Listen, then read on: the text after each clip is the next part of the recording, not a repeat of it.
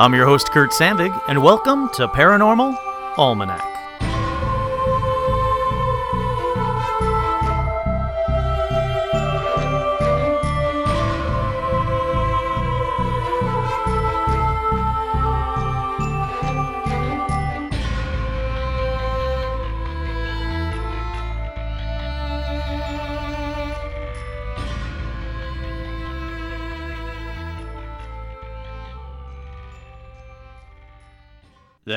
That's right, I'm your host, Kurt Sandvig, and on this week's edition of Paranormal Almanac, we're going to talk about even more schools that have had UFO experiences.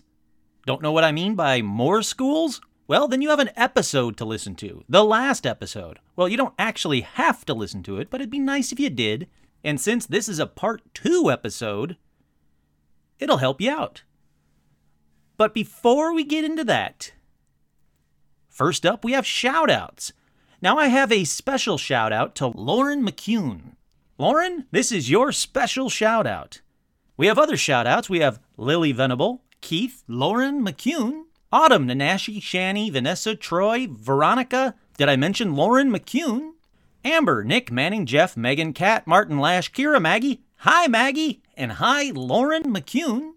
Laura O, Anthony, Jamie, Todd, and Elijah Hendrickson, Dan, Angie, Matt, Laura, Chuck, Travis, Sarah, David, Michaela, Heidi, Rachel, Lindsay, Juliana, Edgar, Sarah, J. Mark, Sarah, J. Mark, Carolyn, Jim, Jade, Carolyn, Pablo, Laura, Jeff, Dill, Laura, Daniel, Laura, and of course, Lauren McCune. In case you didn't catch on, I completely missed a shout out to Lauren McCune the last couple episodes. Because of that, and because I'm the worst, I want to do some special shout outs. One of my patrons, one of the awesome people that is supporting the show over at patreon.com slash paranormal almanac. Seriously, thank you, Lauren, so much, and I'm so sorry that I skipped over you on the last episode. Alrighty, with that out of the way, me being the worst that is, out of the way, let's move on to paranormal news. The first story in paranormal news 160 UFO sightings reported in Washington state last year alone. That's right, some 160 UFO sightings were reported in Washington state last year, about one every 55 hours on average, according to the National UFO Reporting Center. This center, based in Davenport, Washington, receives UFO reports from all around the world, but says it makes no claims as to the validity of the information in any of these reports. Obvious hoax have been omitted, however, but most but most reports have been posted exactly as received in the author's own words. We hope that this information will prove to be useful to the general public and the UFO community at large. The center reports that Washington state has the third highest number of total sightings in its database, behind California at number 1 and Florida, not surprisingly, at number 2. The reports from the Evergreen State are diverse. Many describe triangular or cigar shaped objects, spheres, lights, disks, fireballs, and even formations of multiple objects. It goes on to say that the reports come from all over the state at all times of the day and night, and some sightings last for only two or three seconds, while others continued for several minutes or, in rare cases, an hour or more. This news article also has a couple of examples as well, so I'm just going to read a couple of them real quick. October 24th sighting by a former pilot in University Place. Object was spherical in shape and emitted a brilliant, extremely coherent orange glow. The object made zero noise. As it approached my direction, it just skimmed the bottom of the cloud layers, moving through cloud material and lighting it up with the same orange glow it was emitting. It sped up and slowed down erratically and quickly, moving very much like a living creature would as opposed to a human aircraft or a drone would. It was quite strange. This next sighting was in December 7th in Issaquah, probably Issaquah, I S S A Q U A H. I was at a gas station taking my dogs for a walk. At approximately 1820, I saw a starfish shaped object floating and changing shape. It was covered in small, bright, red colored lights, floating quickly. It was visible for 11 seconds and quickly disappeared. It made no noise. This next one comes from a passenger in a Boeing 737 near Mount St. Helen on June 24th. Altitude 23,000 feet. Heading 295 degree MAG. MAG. Craft descended out of the clouds off left wingtip, closed to 5 miles out or so.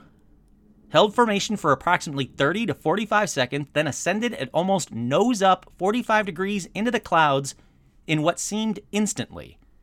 Time 8:15 Seattle time, just east of Volcano on horizon.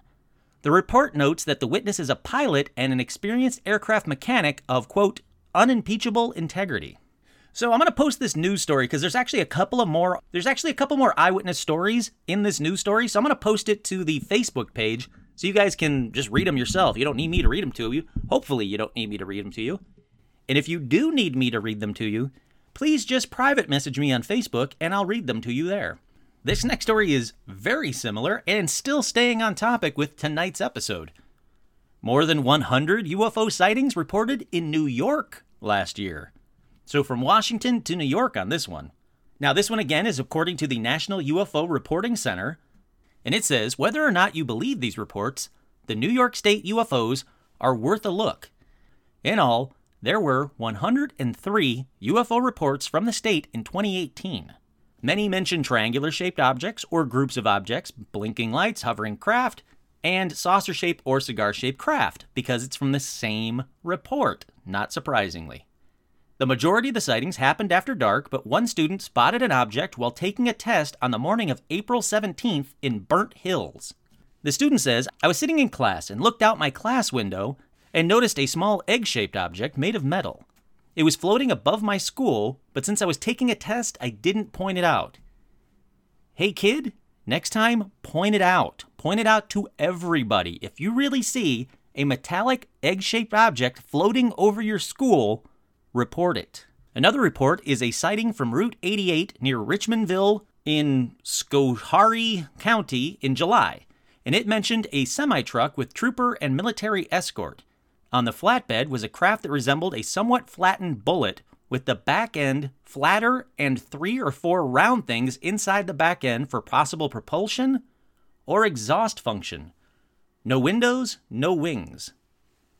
The center noted, nice illustration provided by witness. We suspect that the object was probably some sort of military platform.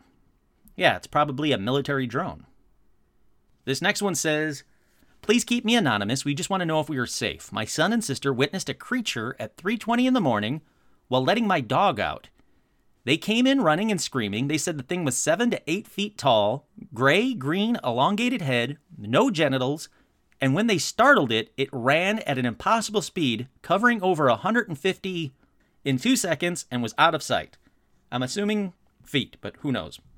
And this article ends with a 2017 study by Chapman University in California and it found that 35% of Americans believe that aliens have come to Earth in the past. In the ancient past, 23% believes aliens are still visiting in modern times. So, two articles back to back, both from probably the same report, but from drastically different parts of the country, with some really great eyewitness reports. Now, I read all of the eyewitness reports on this one, so if you want to find it, it's in the Times Union, and it's uh, about the New York more than 100 UFO sightings reported in New York.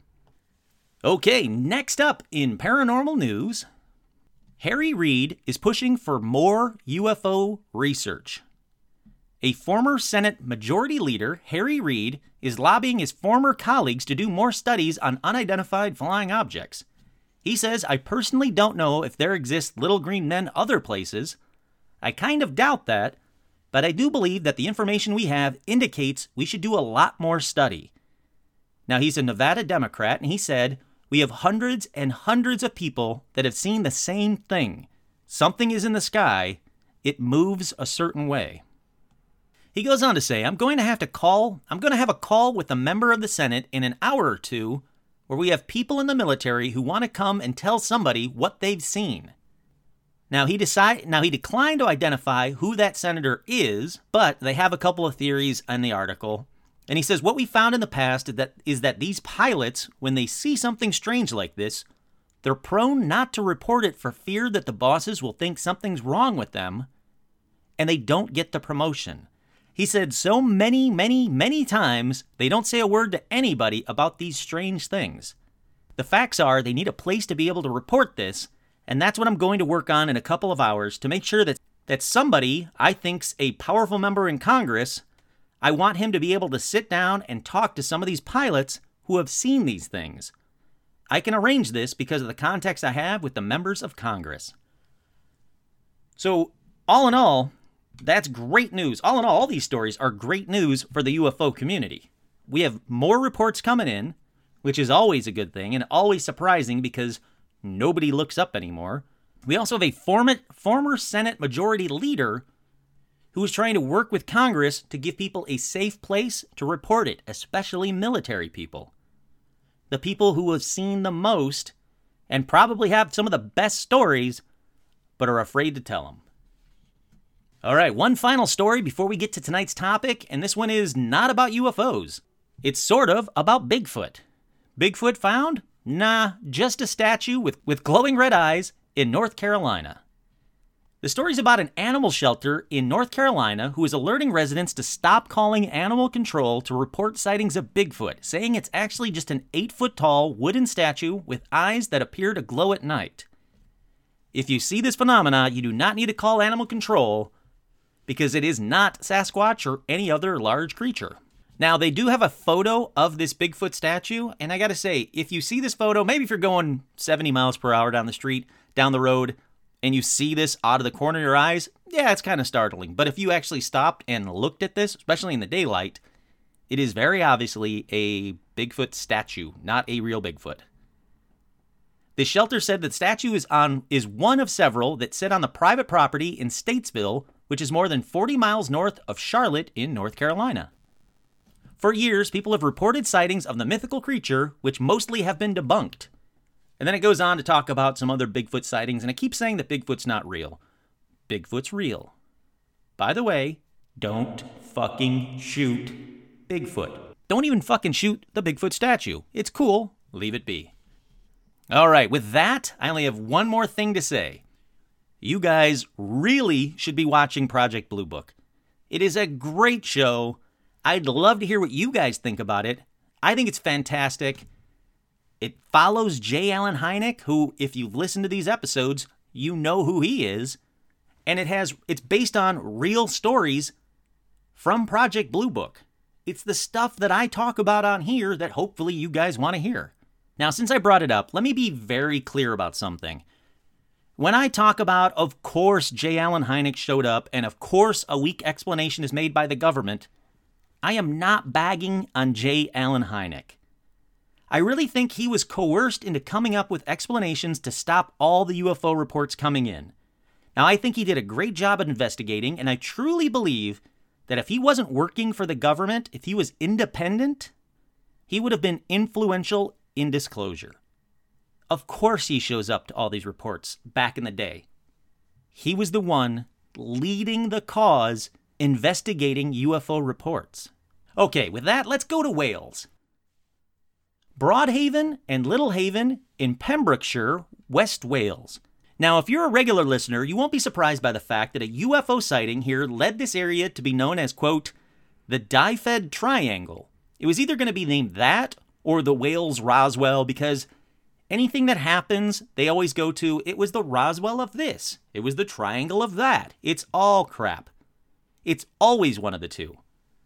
So let's go to February 5th, 1977 when, just like the Australian story from last edition, a group of schoolchildren were playing outside their school when they noticed something. A silver, cigar, or saucer shaped UFO was spotted landed on the ground in a field near the school.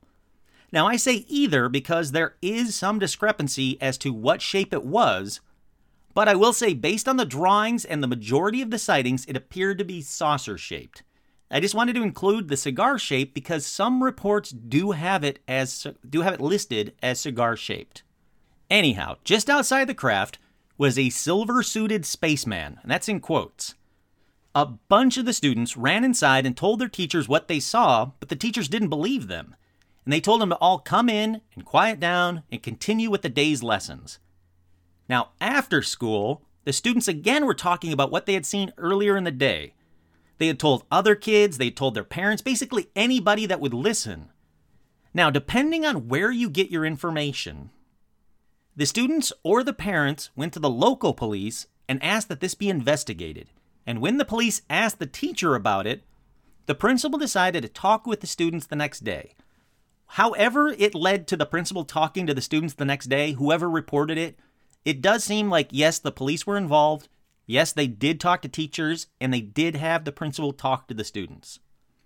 Now, after the principal listened to the kids' stories, he asked all the kids involved in the incident to draw what they had seen.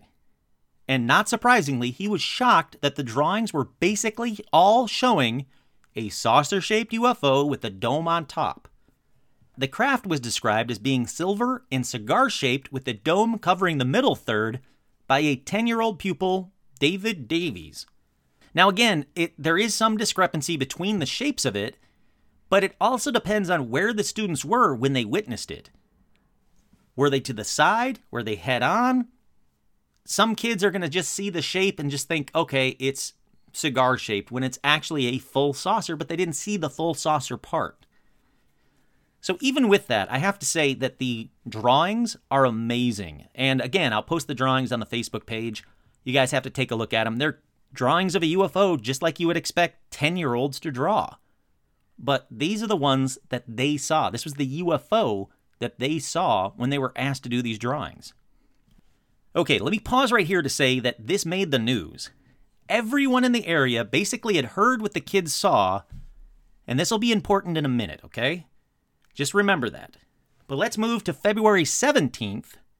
So 12 days later, when a few teachers, and they say, and dinner ladies, I don't know what dinner ladies at the school are, maybe they're just like lunch ladies, but a few teachers and dinner ladies at the school also claim to have seen the craft, with one saying she saw the creature too.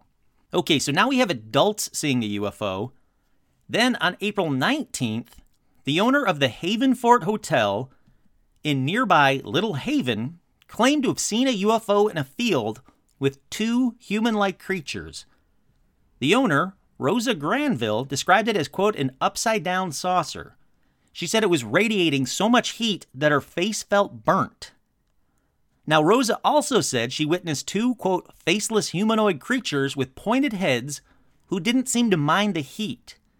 She said there was light coming from the craft and flames of all colors. When they came out of these flames, that's what I don't understand. That's what she said, by the way. So, yeah, it's a bizarre UFO encounter for sure. Take it with a grain of salt for sure, but Lieutenant Cohen, an officer from the RAF, examined the site near Mrs. Granville's near Ms. Granville's hotel, but could find no evidence of a landing. He reported that quote a local prankster was at work and noted that the description of the aliens fit exactly the type of protection suit that would have been issued in the event of a fire at one of the local oil refineries. Okay, here's why I mentioned all the news and everyone knowing it, because depending on where you get your information from about this story, some sites say it was all debunked because in 1996, local resident Glenn Edwards admitted to donning a silver suit and wandering around the area in 1977 as a prank, but can't explain the UFO at all. Now, I really don't buy this. I can see that, yeah, maybe a couple of these were him walking around in a silver suit. But not all these sightings, and not the sightings where they're up against a UFO for extended periods of time. Now, I don't buy that one, and another debunk I don't buy is that the school children just saw a sewage tanker and thought it was a UFO. Now, this doesn't make any sense either because A, none of the drawings look like a tanker truck. There weren't wheels in any of the drawings. There was no cab of the truck in any of the drawings. And how come no known trucks were in the area around the time? Also, how come adults saw this UFO? Surely they know what a tanker truck looks like. And these kids were from mostly farming areas and had said to know exactly what those tanker trucks look like, and this wasn't that. They said this was a UFO. We weren't seeing these tanker trucks. Okay, so where's the typical government cover up stories, you might be asking? It's, it's that time. We need some BS government cover story. Well, here you go. A former U.S. Navy sailor said the silver suited humanoid was, in fact, a member of a U.S. military personnel wearing their standard fireproof uniform and the UFOs were new Harrier jets flying over and nothing more. Do you see the problem with this one? Flying over and nothing more. Well, three people saw them landed and nothing more, not just flying over. It doesn't make any sense. Why would military why would the US military personnel wear standard fireproof uniforms outside of a landed Harrier jet in the fields by a school? And how come we can't find any reports of these quote unquote new Harrier jets flying in the area at that time? It doesn't add up. Now, this didn't end with the students and teachers, because throughout that year, the sightings kept coming, including this one. The Coombs family. It says Coombs. It's C O O M B S. So I don't know if it's Coombs or Combs. I apologize. Well, the Coombs family, as I'm going to call them, were employed at the Ripperston farm. So again, they would know what a tanker truck looks like. And this family had a number of UFO experiences. They spotted UFOs from their car fairly nearby, too. They even saw a quote, seven foot, silver suited being with a black visor appearing outside their appearing outside their house window. Now, that one could be the hoax guy, but the Coombs family had constant mechanical disturbances, including their car and television set repeatedly breaking down and having to be replaced, and their cows seemingly being teleported from one field to another. Although I gotta say, this is almost a throwaway side story, and no more details are out there, so I don't know about this one, but I wanted to add it to it because it was included with the numerous reports that they had throughout the year. Regardless, it seems like a whole lot of people saw UFOs in that area during the time, and whether you believe half of them, you know, you don't have to believe the Coombs story, you don't have to believe the, uh, you don't have to believe Rosa Granville. There's a couple of really odd stories in there, but the students and the teachers all seeing the same thing on two different occasions leads me to believe there was something to this one. And the numerous reports after that and around that time just kind of concretes it for me. Okay, from here, let's go all the way to Zimbabwe for another school UFO encounter. Hint, these will all be school UFO encounters. Now, this one is a very well known one, and it takes place relatively recently. It took place on September 16th, 1994. So, about 20 years after the Broadhaven incident, teachers and school officials at the Ariel School in Ruwa, Zimbabwe, were shocked when 60 students reported that a flying object had landed on the school grounds. This one sounds remarkably like the one that happened in Australia. It is crazy the details, how close they match, but how different they are. The students were aged 5 through 12, and just like all of these stories, they were outside during recess playing when they noticed the UFO. Now, Ariel Elementary School is a private primary school located in Ruwa, R U W A. I apologize if I'm not saying that right. It's a small town in East Zimbabwe. All of these students said they witnessed three silver balls high in the sky. These balls didn't make any noise and seemed to pop on and off.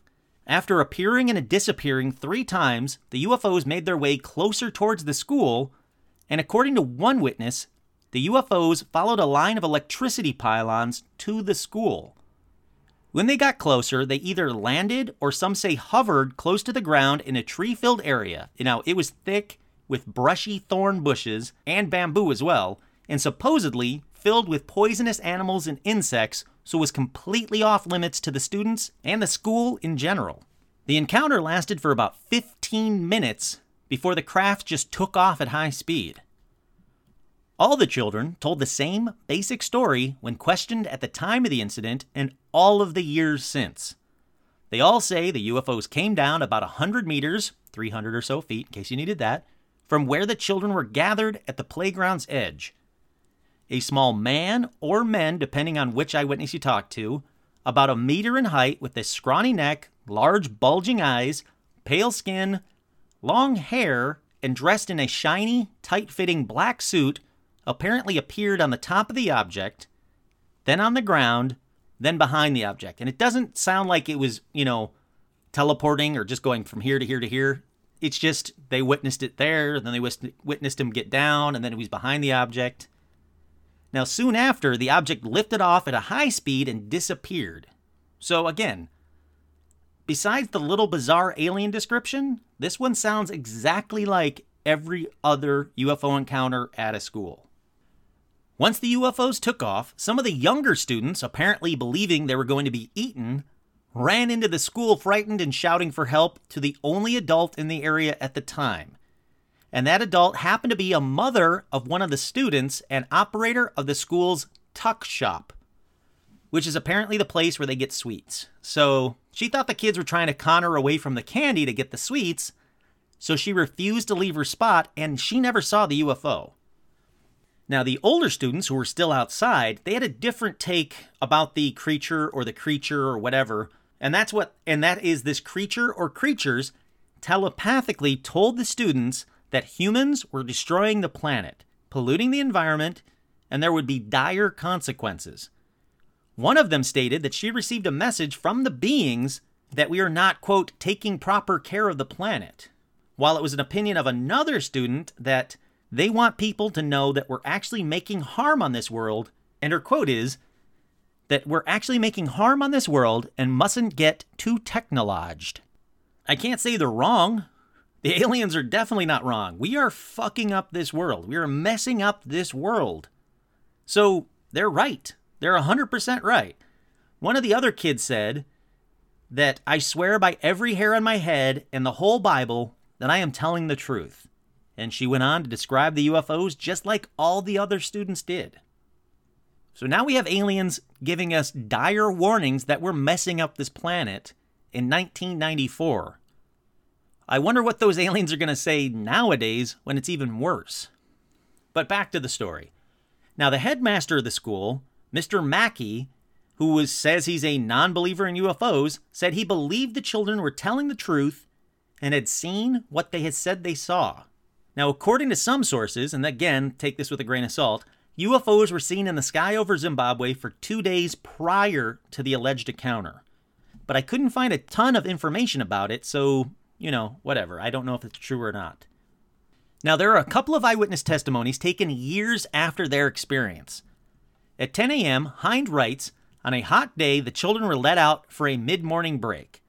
They were drawn to an area behind their playing field of, quote, long grass with thorn and other indigenous bushes and trees growing higgledy piggledy fashion, higgledy piggledy fashioned, and undergrowth thick and heavy enough to hide a child should he venture there. The teachers had all entered the staff room for a meeting, and only the out- and the only adult outdoors was the tuck shop mistress, who was soon swamped by children claiming that they had seen quote three or four objects coming into the rough bush area, disc-like objects coming in along the power lines and finally landing in the rough among the trees. The children were a bit afraid, although they were also curious. Now, the story goes on to say that uh, the all the children are from wealthy families. Uh, the tuition at Ariel School is very expensive, and Hind believed that their cultural differences gave rise to different interpretations of the event, and that the differences in interpretations made the details that were common to all accounts very compelling indeed. He goes on to say that one of the white students thought at first that the little man in black might have been Mrs. Stevens' gardener. But then he saw the figure had long, straight black hair, not really like a black person's hair, so he had realized he had made a mistake. Some of the black children thought that they were short little beings were Zivikwambo or Tokoloshes, which are evil goblins of Shona and other folklore, and burst into tears, fearing that they would be eaten, like he said. Now he goes on to say, I could see the little man, about a meter tall, was dressed in black, shiny suit, that he had long black hair, and his eyes, which seemed lower on the cheek than our eyes, were large and elongated. The mouth was just a slit, and the ears were hardly discernible. What a frightening indicament of our society that we are confronted by something we don't understand we don't even attempt to open our minds at the event. So, two for two, kids being outside, playing, and seeing UFOs landing, besides the one from last week. Two for two on this one. With that, let's take a quick break, and we'll be right back with more school UFO encounters.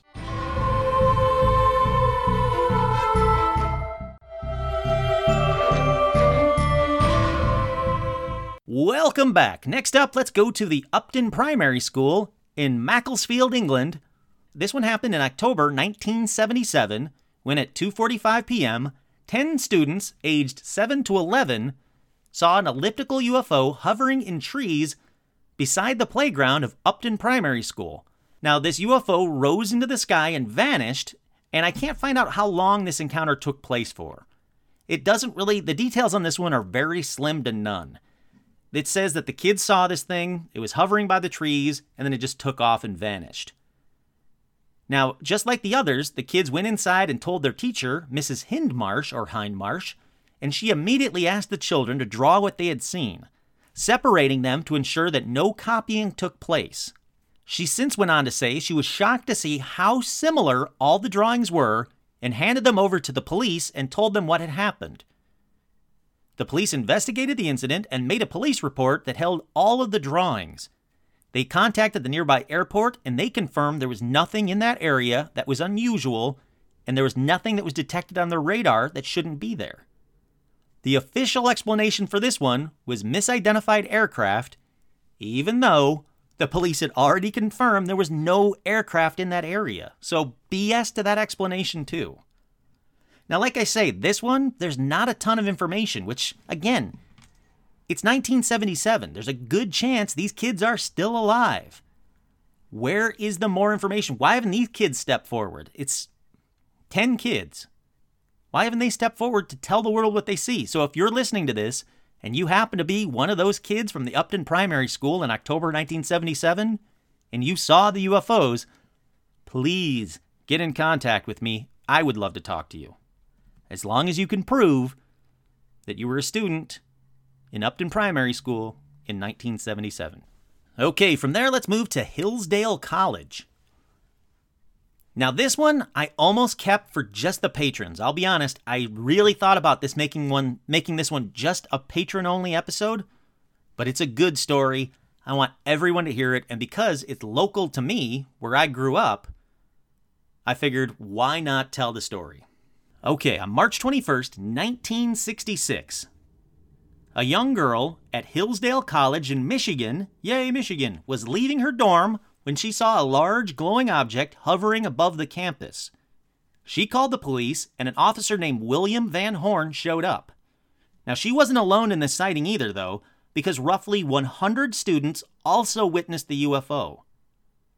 The glowing object began to move toward a nearby swamp Spoiler, swamp will be mentioned again coming up shortly. And then quickly flew up and out of sight.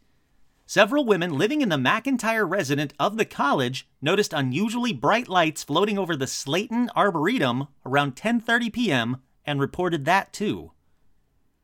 In an account written 3 days later for the Collegian, Gidget Cohn described the event as a UFO encounter. She said, "I ran to my window and there it was, radiating intense silver white light and heading directly for the dorm.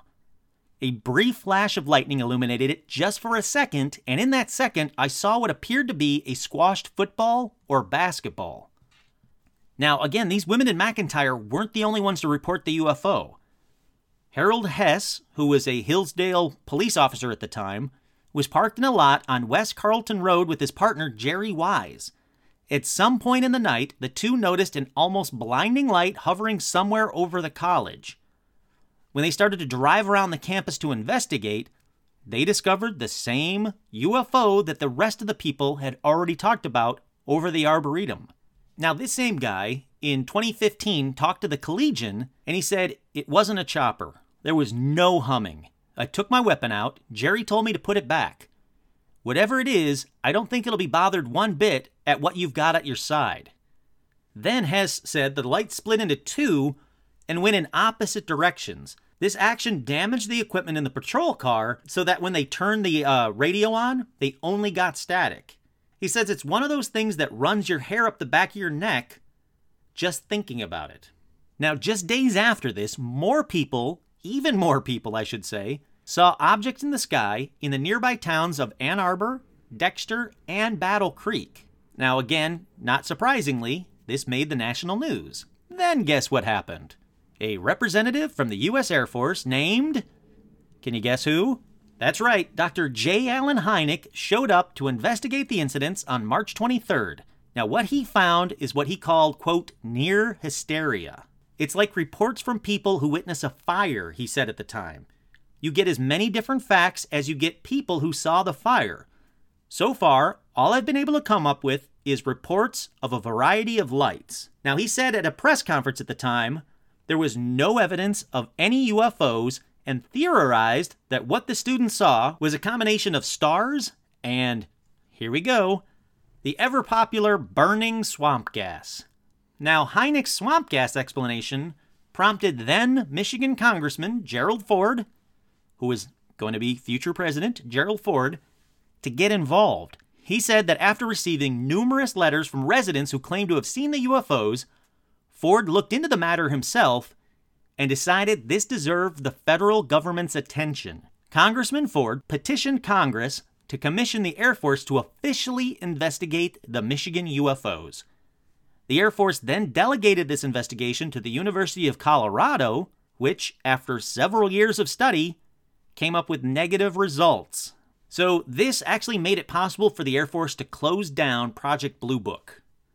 Hynek went on to test the soil near the swamps where the students claimed the UFO had landed, and he did find something. He said the dirt contained abnormally high amounts of radiation as well as boron, which is an element used for nuclear energy. So, Dr. Hynek changed his stupid swamp gas swamp gas explanation to quote, "It must have been a prank with fireworks from the college boys," which is an even dumber possible explanation than swamp gas in my opinion.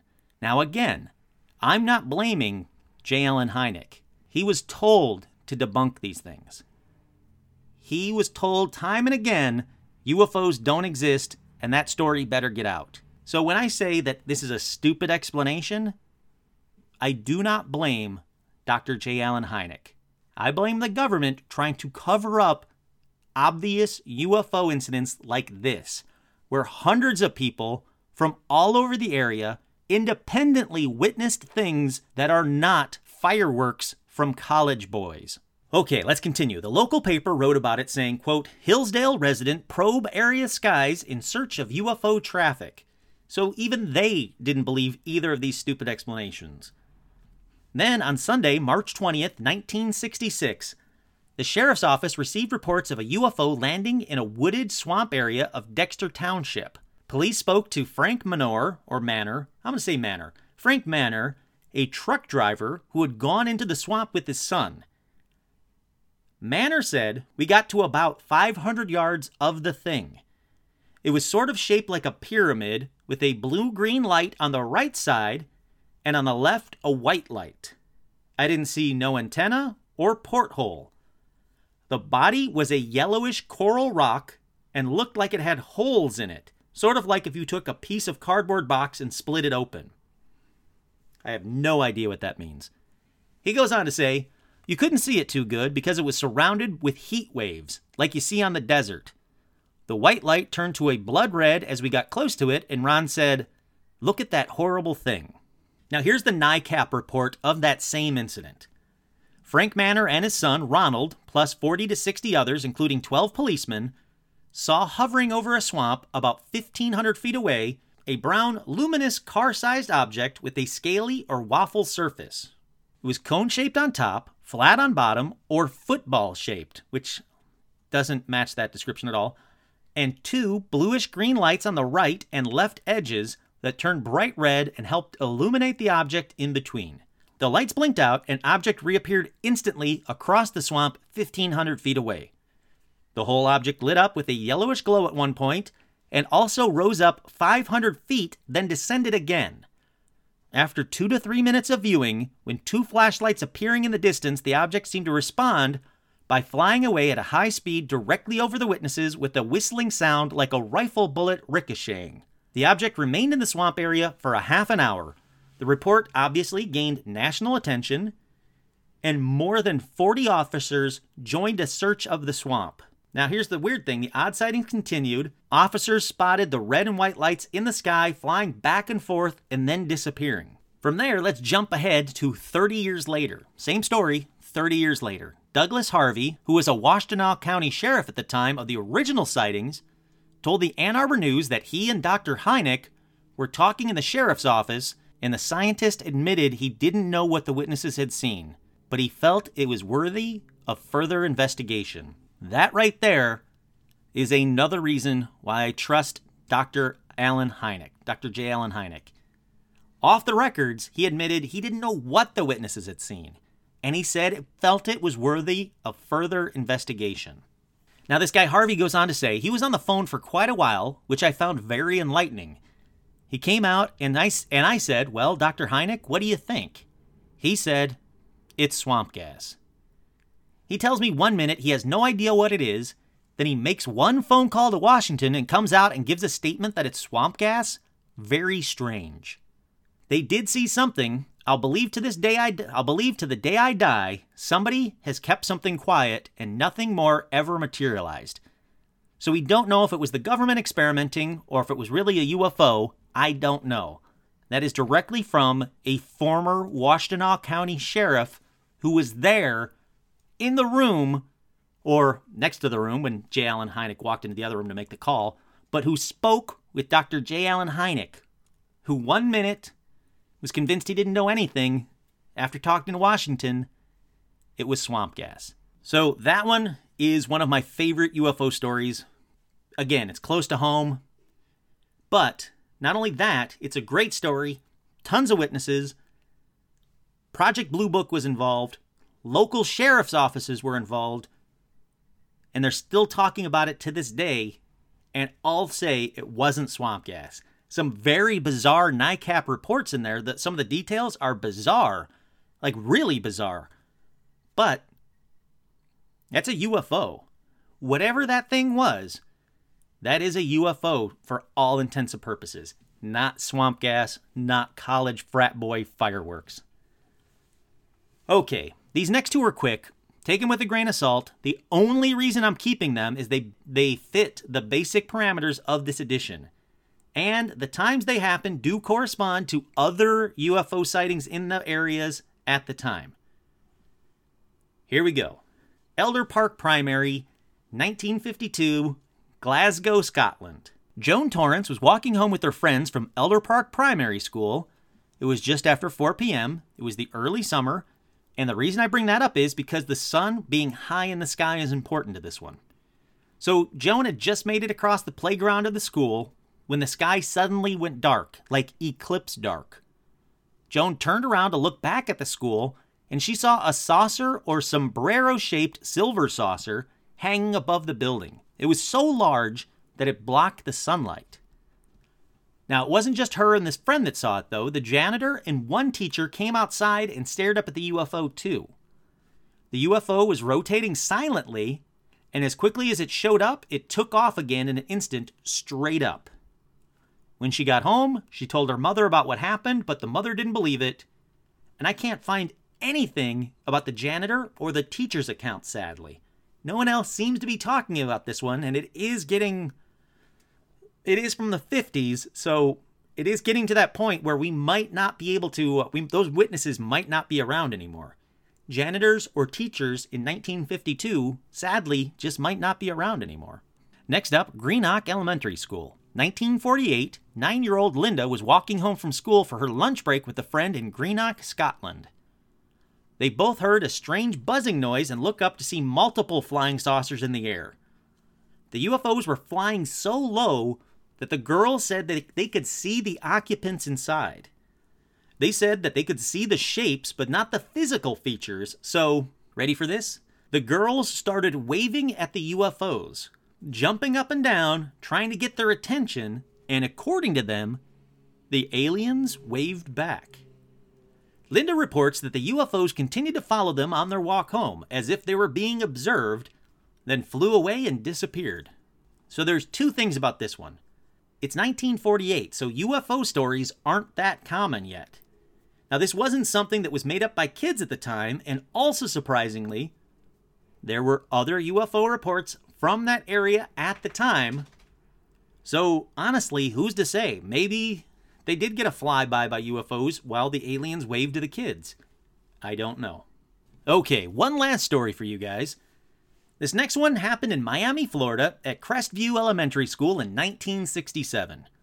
Now, this was April 6th, 1967 exactly, when a fourth grade student named Jonathan, while out during recess, saw a UFO hovering over a nearby field. This silver saucer slowly spun around, and it was silent as it hovered. The teacher assigned to bring all the students in from recess saw Jonathan looking at something, and Jonathan pointed at it and said, What is that? Now, at this point, the only ones left outside were Jonathan and Mr. Apfel, the teacher. Now, they stood there and watched the UFO when all of a sudden it vanished in a sudden white light.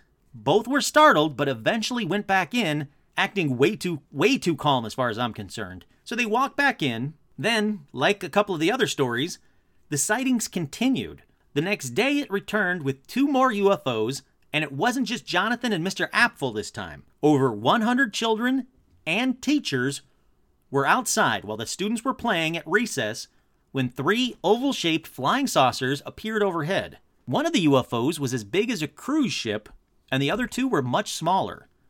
Now, this time, the responses were what I would expect complete mayhem. The students ran towards the UFOs, and the teachers panicked. The big ship landed in a field near the school, and the other two ships disappeared from view.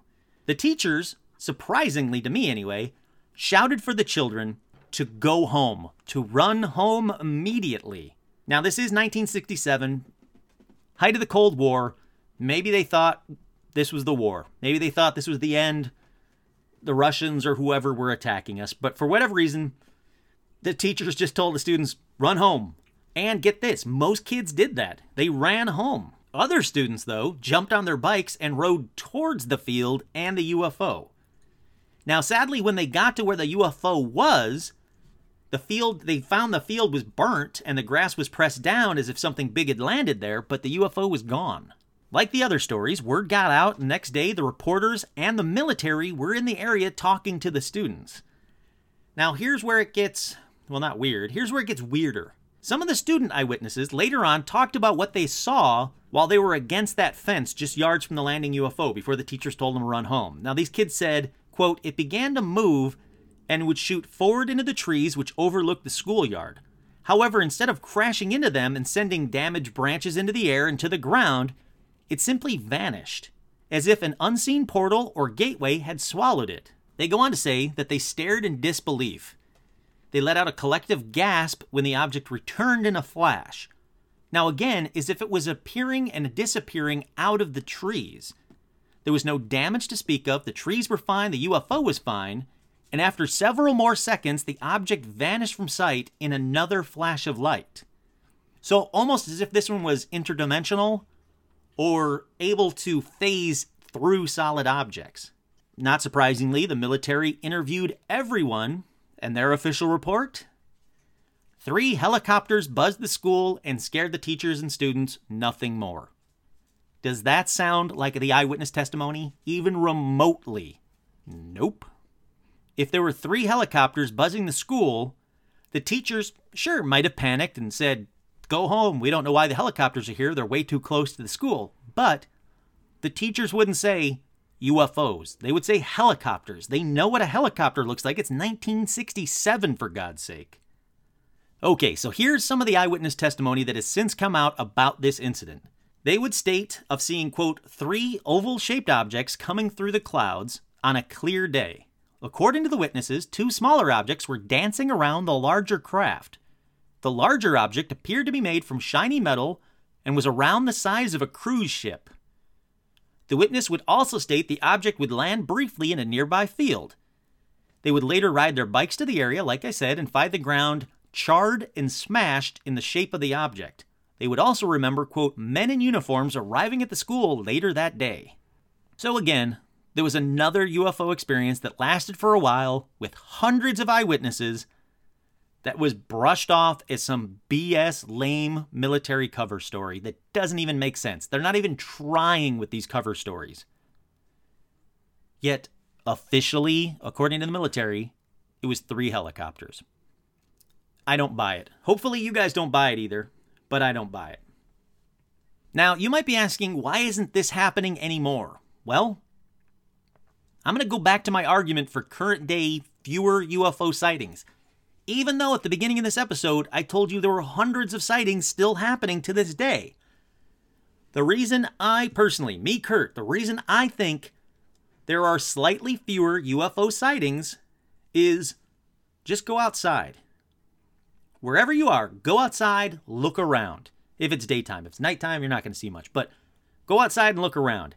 Everyone, and I mean everyone, have their faces buried in cell phones, kids especially. So, my bet is recess is the only time kids are allowed to play with their cell phones during school, so their faces aren't up and looking around, but down and stuck in their cell phones, not looking anywhere else but their cell phones. And to me personally, I think across the board, not just kids, adults, everyone, we all have our faces in our cell phones and not looking around anymore. And because of that, we're missing out on some amazing things, including UFOs. What do you guys think? Do you guys think that students should be believed more than teachers? Because I personally do. I don't think there's much in it for them, especially not back in the day. There's not much in it for them to tell tales, especially when hundreds of students are seeing the exact same thing. I personally love these school UFO stories. They just ring truer to me. The kids don't know what they're talking about, they don't know what they're looking at, but they're honest. They describe the things that they see. They don't try to figure out what they saw like a like if a parent saw it and they said, "Well, I guess it might have been, you know, the B2 bomber." Not that the B2 bomber was in any of these stories, but you know what I mean. Parents might try to connect the dots as to what they're seeing, where these kids don't have a clue what they're seeing. So when they draw it, they're drawing exactly what they saw. And again, to me, I personally think it rings truer and I believe these stories. Not surprisingly, there are many more stories like this. In fact, the last episode I did, the Westall one from uh, Australia, I've actually got in contact with two of the people who were there and they want to tell their story. So fingers crossed, they'll let me Skype interview them or call them or whatever and interview them for Paranormal Almanac. And I'm excited to do it. I want to talk to eyewitnesses. I want to hear what people are seeing directly from them. So if you have a true UFO story, I want to hear it. If you have a true ghost story, I want to hear it. If you want me to interview you, I would love to. If you want to Send me your story and I'll read it on air. I would love to. I want to talk to the people who are seeing the things that I want to see. They're seeing the ghosts, they're seeing the UFOs, they're seeing the aliens. These are the things I want to see and I want to talk about. Once again, I'm your host, Kurt Sandvig, and this has been another edition of Paranormal Almanac.